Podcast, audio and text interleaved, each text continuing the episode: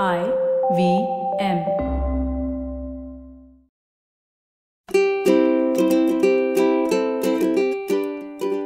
Hello and welcome to the Habit Coach podcast. I'm Ashdin Doctor, your habit coach, and today we have a very, very exciting podcast. This is something that I've been waiting for for a really long time. We've had a few scheduling difficulties, but it's finally happening.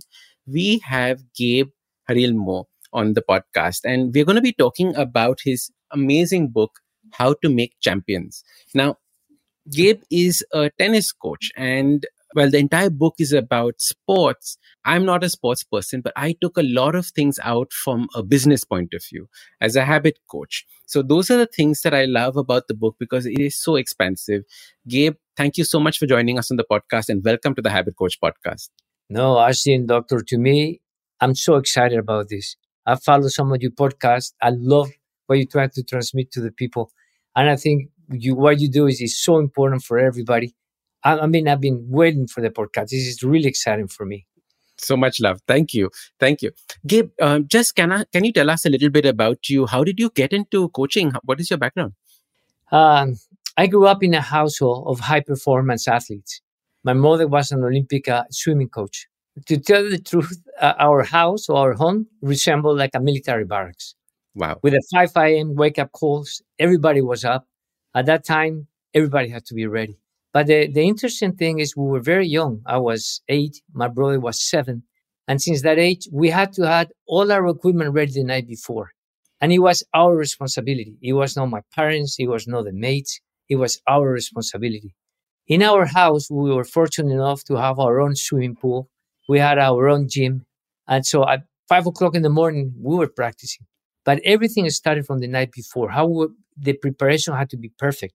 So that's something that those routines that to me helped me for the rest of my life. You know, being prepared the night before, knowing that the day start very early, that we have no time to waste, that we had that sense of urgency from the very beginning. To me, those those part of the routine that help you know help me a lot. And uh, you know, and the key to to me is the consistency. You know, my mom used to say you have to be consistent with with your routines, and also it's like it's like a like let's say in sports, if you get the wrong routines, if you get the wrong habits, to change them later on is very difficult. So you might as well start with the proper routines right away. You better start with the routines that are going to help you and you don't have to change later on. But that's something that we learn, you know, from, from the very, from the very, very beginning. It's, it's amazing because you were, you were put into this right from the beginning, the way that your parents structured this for you. But what were you feeling at that time? Was it something that was feeling forced? Was this just the way of life? What was the feeling at that time? Well, my mother was an Olympic swimming coach, so he was very motivational. Every time we did it right, she really, you know, gave us a lot of courage, a lot of encouragement. What we were doing was the right thing. You know, they treated us like like professional players since the very beginning. We were professional athletes. It's not like one day you will make it. No, no, no. At, at eight years old, they treated us like professionals. So every time we did something right they tell us that's the way we did it wrong that it was a way for them to tell us hey, that's not your brand you know that, that that that's not the brand of a champion so this is the way you need to do it so we grew up with that mentality and me you know i, I know that i basically i grew up knowing that i was going to be a coach i had it in every cell of my body i feel it in, in every bone you know i'm a coach and uh, as a coach yes like you because you are a coach is what do we try to do? We, our our joy it is, is to give our knowledge to the people so they can improve. That that's that's that's what we live for. We don't live for the money. We don't live for the fame. You, you know, we are there to to help people. That that's that's what we're all about. And you've coached some amazing athletes over the years, right? Can you just name a few for our audience to create a connect and understand, like you know, what level of athlete we're talking about? Well, there's a difference. You, you say I hmm. coach, but, but uh, mm. to me, I didn't coach him. I mm. made him. Wow. I, I, made those players. You know, I, I made champions, and uh, and and that is with me in my body, knowing that you know I get them when they are very very young, and I take them all the way until they are stars. You know, so I had players like uh, Sharapova, like Monica Seles, like uh, Pete Sampras, like Andre Agassi, you know, on and on and on. I mean, there's so many of them but it's been very, uh, it's beautiful to look back to know that I put so much effort into it and to see how well these people did, you know, even though sometimes as coaches, we don't have as much uh, recognition as, as they do, but we feel very proud for them. So it's, it's, it's, it's, like I was saying before, it's part of our, it's part of what, what we do, it's part of who, who we are, you know, and, uh, people ask me a lot of times, in those players, you know, what do they have in common? Because where there were so many of them, 11 number ones in the world, 27 wow. top 10 in the world. You know, people ask me, what do they have in common? And I always said that, uh, that there is a difference. People don't understand, but it's a difference between talent and potential. You know, and, and talent, I, I could be the best coach in the world, but if I don't have a talented player, I won't be able to make that player. I need that player to have that talent for me to be able to take him to the stardom. So, but recognize talent is, is easy. You know, is, is, is how fast they move, how easily they move. They have easy power. You know, that, that their physical part is very easy to recognize. Now, the other part is a little more difficult, you know, we, the potential, because the potential has a lot of intangibles. And one of the intangibles that it has is if they have the right routines from the very beginning. If you see a player that from the very beginning they don't have the right routines, you know, they're not going to make it because they don't have the discipline and they don't have the commitment. Because high performance is the same as, uh, as having the right routines. To me, it's two words: It's commitment and discipline.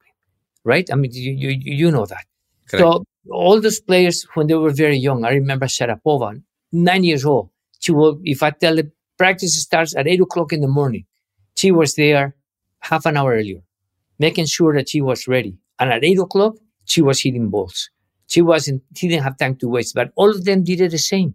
If I told them practice is at eight o'clock, they were there at 7.30. And I have a, interesting stories to show you how we as coaches, it was our mentality. You know, Boris Becker, when he tried to regain his number one in the world, he came to train with us. So we talked the night before and we told him practice 10 o'clock in the morning. He showed up at 10.15. You know, when he showed up, you know, Red Ayme, which was the, the, the coach that was taking care of the court, told him, hey, that number one in the world stays outside the door. Tomorrow you don't hear on time, you don't practice. And, and that was part of our mentality as coaches. So to make sure that they have basically that they had the, the, the right routines and the respect for, for the practice. So talking about the, the potential routines play a very important part. For example, like I was telling you, if I told them they have to be at eight o'clock in the morning. They were there at seven thirty. Every single one of them. All the routines that they had at the end of the day. At the end of the day, Pete Sampras every day that he served his first serve. Agassi served every day. But the interesting thing is, is my brother, for example, to give you an example, my brother competed in, in the Olympic Games, Munich and Montreal. He was an Olympic swimmer. He was shorter. He was only five, eight and a half, but all the other guys were six feet and up. So he knew that for him, the takeoff and the turns were very important. So every day after everybody was gone, when the swimming pool was empty, he was on his own, taking, you know, going out, getting back again, getting out, get, repetition, repetition, repetition, but repetition to make sure that he had the right routine. So all of this was the routine. And the tennis players did the same. What happens with some of them that didn't make it?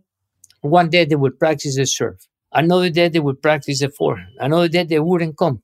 We were talking about Monica Seles, you and me, before we started the podcast. Hmm. What, what made Monica Seles the best player in the world was her routines. Her routines were absolutely perfect. The amount of repetition that she did, the way she did it, it, it was just, it was just perfect. That's what she was unbeatable. So that's, that's the important that in sports, which I think also in life, you know, that the routines have. But like I said at the beginning, it's two words. It's commitment and it's discipline. How do you suggest parents who are listening to this podcast build this routine of discipline into their children? I think what happens in a lot of uh, parts of the world is the parents, uh, they, they are overprotective. So they, they want to do everything for their children. If they are eight years old, for example, if, if they come to the academy and they are not prepared, because my mother didn't put my, my water jug or my mother didn't put my rackets or my mother put the wrong shoes. They don't play because it's not the mother's responsibility. It, it is the player's responsibility. And we try to teach that to the parents. Many times you see that the parents here, they carry the, the students' rackets or they carry the golf bag. And I say, no, no, no, that's not your, just not your duty. That is the player's duty. That is his responsibility.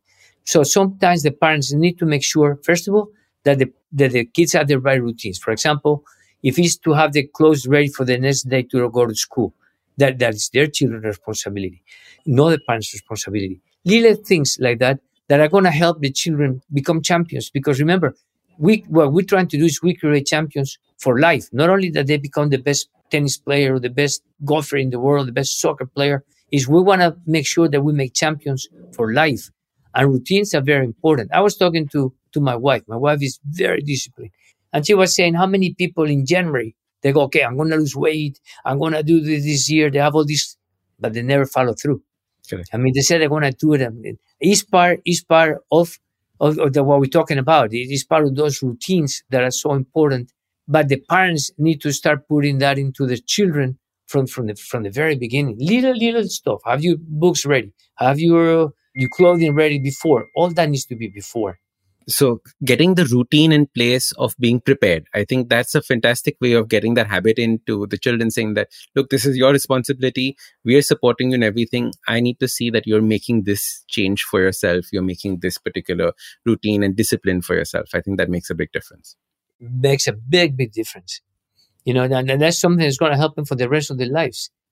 You know something you know you know being on time being a, that's a responsibility that the children have to have you know, and the parents need to give that also to the children to make sure if they make a mistake, oh, it's okay. Let them make the mistake, but they have to learn from it. Yeah. And, and the other part, I think sometimes when we talk about routines, when we talk about parents, is, is sometimes the parents don't understand.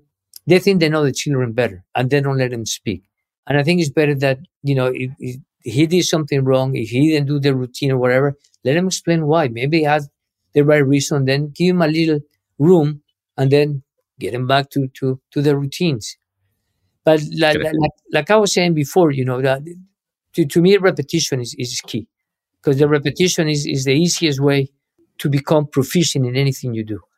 Repetition is, is, is the base for, for everything and is the base when we're talking about the routines. You know, if you look at the routines, we can talk a lot. We can talk about what the players do before, during, after practice. I mean, they all have the same set of routines. And most of these players in life, they were very, they were very successful because they were able to apply the same routines in whatever they did in life. And I made a lot of number ones in the world, but I met a lot of more players that didn't make it. But today they're very successful doctors, lawyers, you know, business people, just because what they learn with the sport. I think what you said is so important that you had 11 number one champions that became number one in, in tennis, but they, but the others became champions in life. You've coached 11 world number ones. What are like five habits that you saw that were very, very similar across all of them? It could be their pre-game habit. It could be their practice habit. It could be mindset habits. Anything that you, you looked and said, wow, this is something that makes a champion. Because hmm. talent and potential, they are not the same. So those habits are what we're looking for for the potential. So the, the first habit that, you know, we always look for is that we talked about before is making sure they have the right, the right repetitions, the right uh, routines coming on time. And the, the second is to make sure, for example, all of them at, at the end of the practice, they were very good about understanding what they had learned that day. But they were young. They were little kids they will come to me and say, okay, this is what I got today out of the practice. What do you think, coach? I'm, I'm talking about little kids. The, the other part that they did is they all practice at the end of the day on their own. I mean, I probably told them once, hey, you have to practice yourself on your own. You know, and they did it on their own. They, nobody had to push them. Nobody had to go and look for them. Nobody had to chase them down. You know, they did it on their own. During tournaments, for example, I, I give you an idea on why also they are so important to me. The, the routines are so important. Agassi. Agassi will go to a tournament. And what people don't, don't know is that during the tournament, people practice, you know, the professional players, they have courts aside for them to practice before their matches. But when those players leave, the, the court is a mess. They have towels everywhere, tennis balls, tennis cans, turn grips. Uh, the, I mean, a mess. Agassi, every time he came on the court, he cleaned the court. He spent five, six minutes, but that court had to be spotless before he started the practice every time. That's, that was his routine. And when we asked him, why do you do that? He said, if the court is clean, it gives me a sense of calmness. You know, if the court is a mess, uh, you know, I have that in my mind that something is wrong. And that's what you see also, for example, with with uh, Nadal. You see Nadal, all the stuff that he does, you know, before he starts the match. He lineups the bottles. Uh, he looks at the stands. It's always the same routine. And, and it's not because he's, people tell him a, a, lot of times, well, it's superstition. He goes, no, it's, it's, a way for me to calm my mind. It's for me to know hey, everything is organized, everything is in order. So that that's what people need to understand that routines give you is calmness. If, if you're ready to, to go to a meeting, if you are ready, you know, to, to have the most difficult meeting, but you are ready, you, you're calm. But, but if things are not ready, things are out of place, if, even the office, you know, like these players, for example, before the matches, they go and they check the court they're going to play on because many times they don't know that court. So they say they play on court two and they never play on that court. They go the night before and they visualize the court. They visualize where their fans are going to be, where their uh, family is going to sit, where the coaches are going to sit, where they, they visualize all that. You know, and I see also when these people became business people, they did the same. They, they went to the office that they were going to have the meeting. They wanted to see the office, where they're going to see, where the people, I mean, so when they go to the meeting, they, they are very prepared. Mentally, they are prepared. They're calm because they know everything is in order. So that's, that's one of the advantages that all these people had in, in, in terms of routine. And I, and I keep going down of how many of the, of those routines that you said that they had in common, you know, but it was all of them. It wasn't like it was one or two of them. It's like all of them had the same, same routines that they made better. They made more perfect, you know, every time. And, and, and, and, the, and the part with the routine that, uh, that I think is key is, uh, is the degree of discipline and respect that they had for them. Every time when they did this routine, they were striving for perfection. It wasn't they, no, no. Every time the routine had to be better. Every time the routine had to be more perfect. And, and to me, that's the part that is very important for them to understand. It's not just to go through the motions. No, no, no. The routine has to have a purpose. You know, and if you go through those routines and you are prepared, your chances of succeed are a lot higher than if you don't go through those routines. So that's part of what the champions mentality. That's the way. That's the way they think. Amazing. It's absolutely fantastic. How would they have learned these across the board? You know, like when you're talking about the way that everyone was looking at cleanliness, like Nadal and Agassi. How did they learn it? Like, uh, was it something that was innate in them? They picked it up because they would come to coach with you. Where, where would they learn these things from? Most of the time, we try to inculcate those routines into the children from the very young age. And like I said, the ones that were disciplined, the ones that we know are going to make it, they did it. The other ones we had to keep pushing them. They were not doing them, you know. And there were some, some of them with a lot of talent, but they were not disciplined enough. They were not committed enough. And those are the children that, that basically didn't make it. Routines play a very, very important part. We as coaches can give them the, the, the, the first instruction. We as coaches can motivate them to do it, but it has to come from them. But, but that's, that's part of it. The, the other part, for example, the routines, because it, like I said, I divided in different parts. One is, you know, the repetition. The second one is the routines. But then we have rituals. And then rituals are little, little things that people do between, for example, uh, points to create a sense of stability. To me, put it this way. If you look at Nadal again, all the stuff that he does before he serves, all these little things, all these, but that slows him down. When if, if you look at uh, Djokovic, he bounces the ball so many times before he serves, but that also slows him down. What happens is most of the time when the players are losing, they have the tendency to speed up. They have to play faster. They want to serve even faster. And rather than recuperate the bigger hole. So all these players have, have rituals. If you look at Sharapova, after every point, she changes the racket to the other hand. She goes, come on. You know, she turns around. She goes facing the back fence. You know, I mean, she does 15 seconds. That's all it takes. But she does it every single time. Every time. Those are the little rituals that are part of the routines, but we call them rituals that they have to do when the match is going on, when they are in, in the heat of the battle. And, and, and, they have to have those rituals. If they don't have them, you know, they stay, they, they, they lose a lot faster. They move a lot faster. So those rituals, which are part of the routines, but I call them rituals, you know, they are also very important. And that's why you see so many basketball players you know, be, before they shoot, or the soccer player before they kick the penalty, you know, doing all the stuff that they do, all that, all those little rituals that are making feel more comfortable. And at the same time, they're going to, you know, slow them down. So a calm player is a far better player than than one that is aggressive in that sense. Well, they slow down. All, all mm. the players, the, the better the player, the more chance they have that in a very critical point, they're going to slow down. Mm. You know, and I see a lot. I think we can compare that to a business person. If it's in a meeting, rather than that responding right away very fast, trying if he comes down and, and thinks twice before he speaks up, or or even takes a bathroom break, you know, I mean, that's going to slow him down to be able to have control over the meeting. Because hmm. sometimes mm. I think they lose the control over the meeting the same way these these athletes lose control over the match when they are not able to control their environment, when they're not able to control their what they have control over, because you have control over that part. So the, those rituals that are part of the routines that they have to in, we have to engrave in them, and they have to understand how important they are, because it, it takes discipline. You know, and, and at, the, at the beginning, it takes effort to make sure they're able to do it. It's a lot easier to rush rather than slow down and do it. All right, we're going to come back to the podcast after a quick break.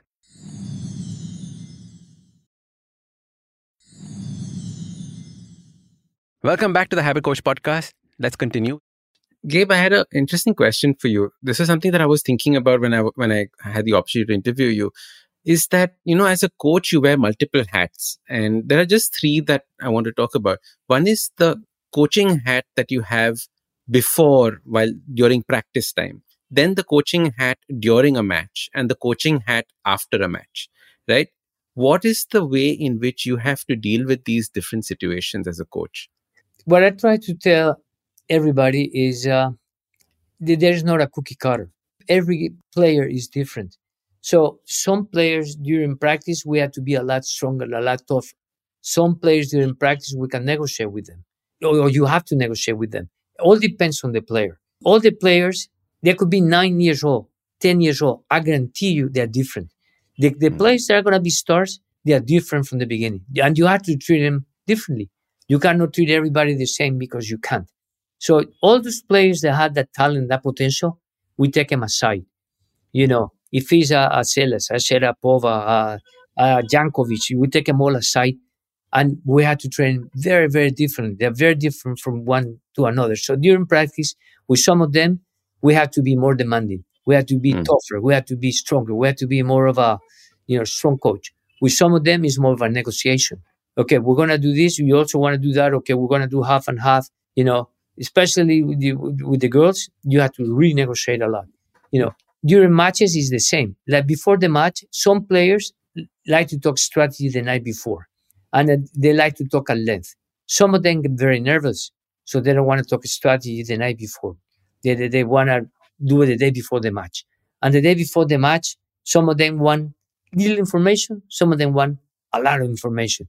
So you have to know your player. And it's the same thing after the matches. Some players after the matches, you can talk to them right away.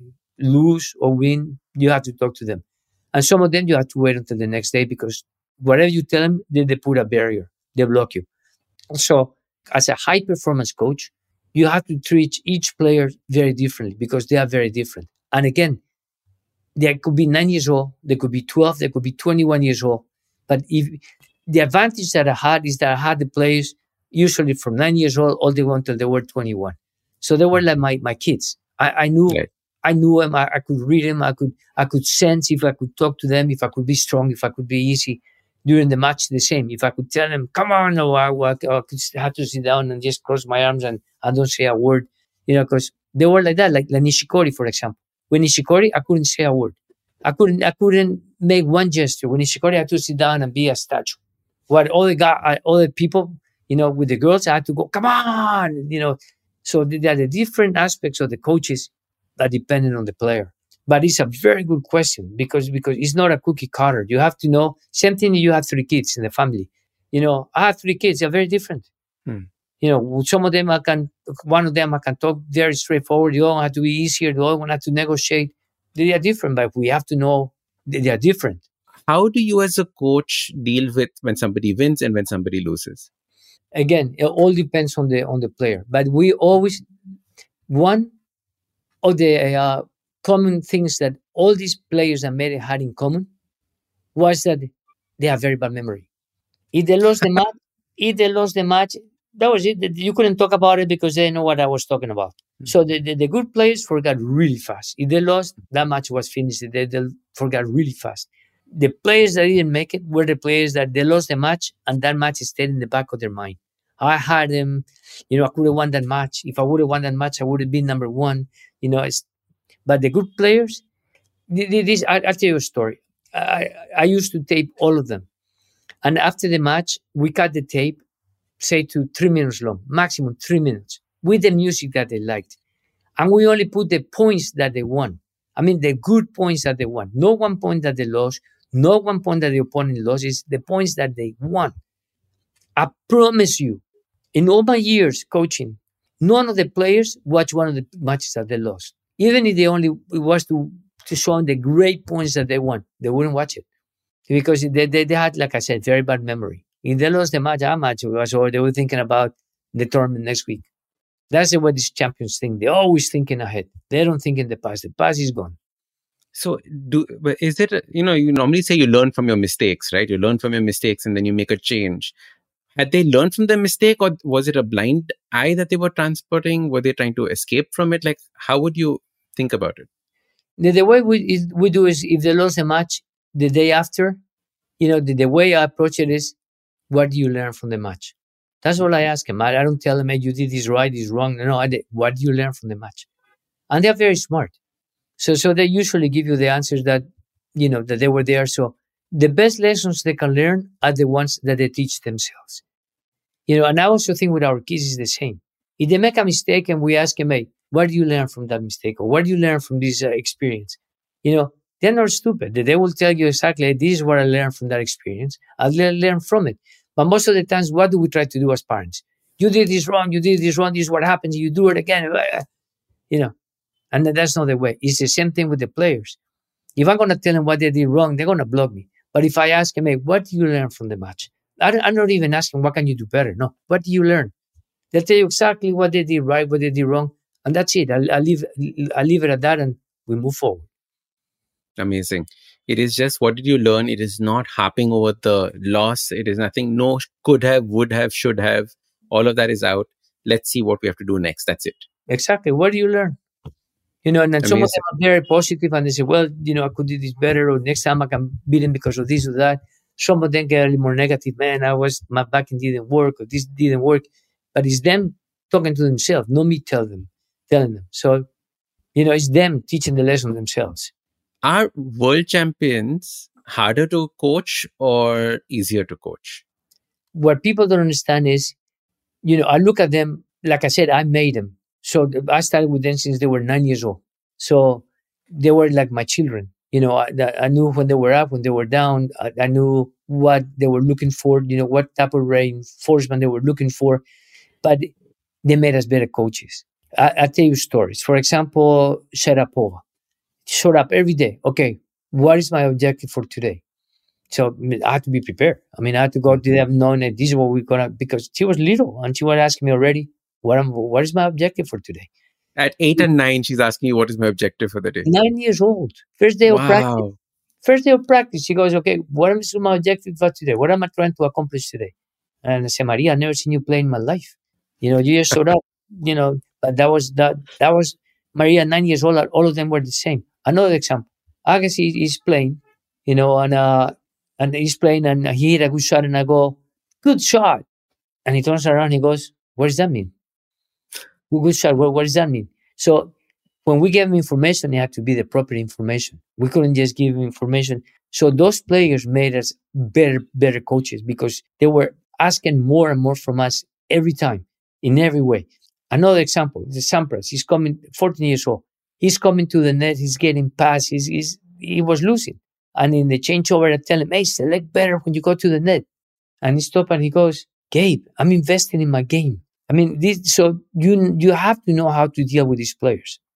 You have to know, you know, but at the same time, if you are smart, they'll make you a better coach because they're gonna, they're gonna ask a lot from you and you have to be really prepared in whatever information you give has to be, it has to be precise.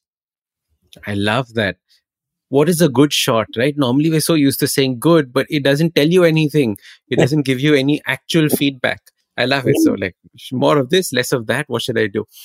Amazing. So they actually pushed you to be better. And as a result, while you were making them, the the whole I think it's, it's what we say, right? Like a tide raises all the ships. I think everyone works together and becomes better in the process.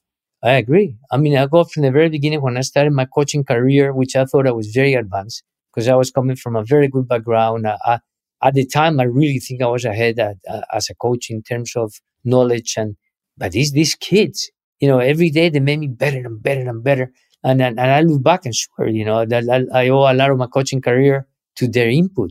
You know, even if they didn't think that's what they were doing, that's what they did. They, they made me a, a better coach. Did you ever have like two people that you were coaching facing each other in a in a match? Like, how do you decide what which one you're going to support at that time? It is, it's two stories. One is when mm. Agassi played uh, Courier in the finals mm. of the French Open. I knew that I couldn't sit on the stands because they see everything. I could be sitting way in the stands, not in, not in the coach's box, but if, but if I if they see everything. So I decided to go to Champs Elysees and watch it on TV. I wasn't going to watch it. And another time that is interesting is that, that you probably talk about it is all these players are very superstitious. Yeah. You know, all of them are superstitious. So it's, it's, it's part of the routine, but it's, a little bit different. So, for example, the first time I traveled, with, I traveled with two girls, Lisa Bonder and uh, Carling Bassett, and they were, you know, seven and six in the world. And we went to Perugia, which was Italian Open at the time. Mm-hmm. I traveled with two of them. So I had to have two breakfasts because they hated each other. So I had to eat breakfast with one, then breakfast with the other one. Lunch with one, lunch with the other one. But the interesting thing is we had to sit, if I sit with Caroline on one table, I had to sit with that same table every day. If I order eggs for breakfast, it was the same breakfast every day, the same lunch every day with the two of them. That, that's the type of superstitions that they have. They made it to the finals. One play, uh, one play uh, Chris Evert, and the other one played Navratilova. The bad thing, it was playing semifinals, and it rained, so they had to play at the same time. Hmm. So I couldn't watch the matches. So I, I, I will go to Carling Bassett's matches, he will throw me away. I will go to the other one, he'll send me away. So after three games, I decided to go and, and sit in the bar. You know, nothing you could do. But I lost, I lost both players. On the way back to the French Open, I mean, they sat in the back of the of, of the flight because they didn't want to be with me, and that was it. I lost both of them. So it's, it's not easy, especially when they are that that close. Yeah, especially like you said, children, right? Like you can't have a favorite child then, and, and you've grown up with them. And, and, but I love the story about the superstitions, and it is all part of that routines and the rituals, right? Everything right. has to be the same. I don't want to think why did he choose a poached egg today instead of a fried egg. exactly, but the superstition to me is is like an illusion.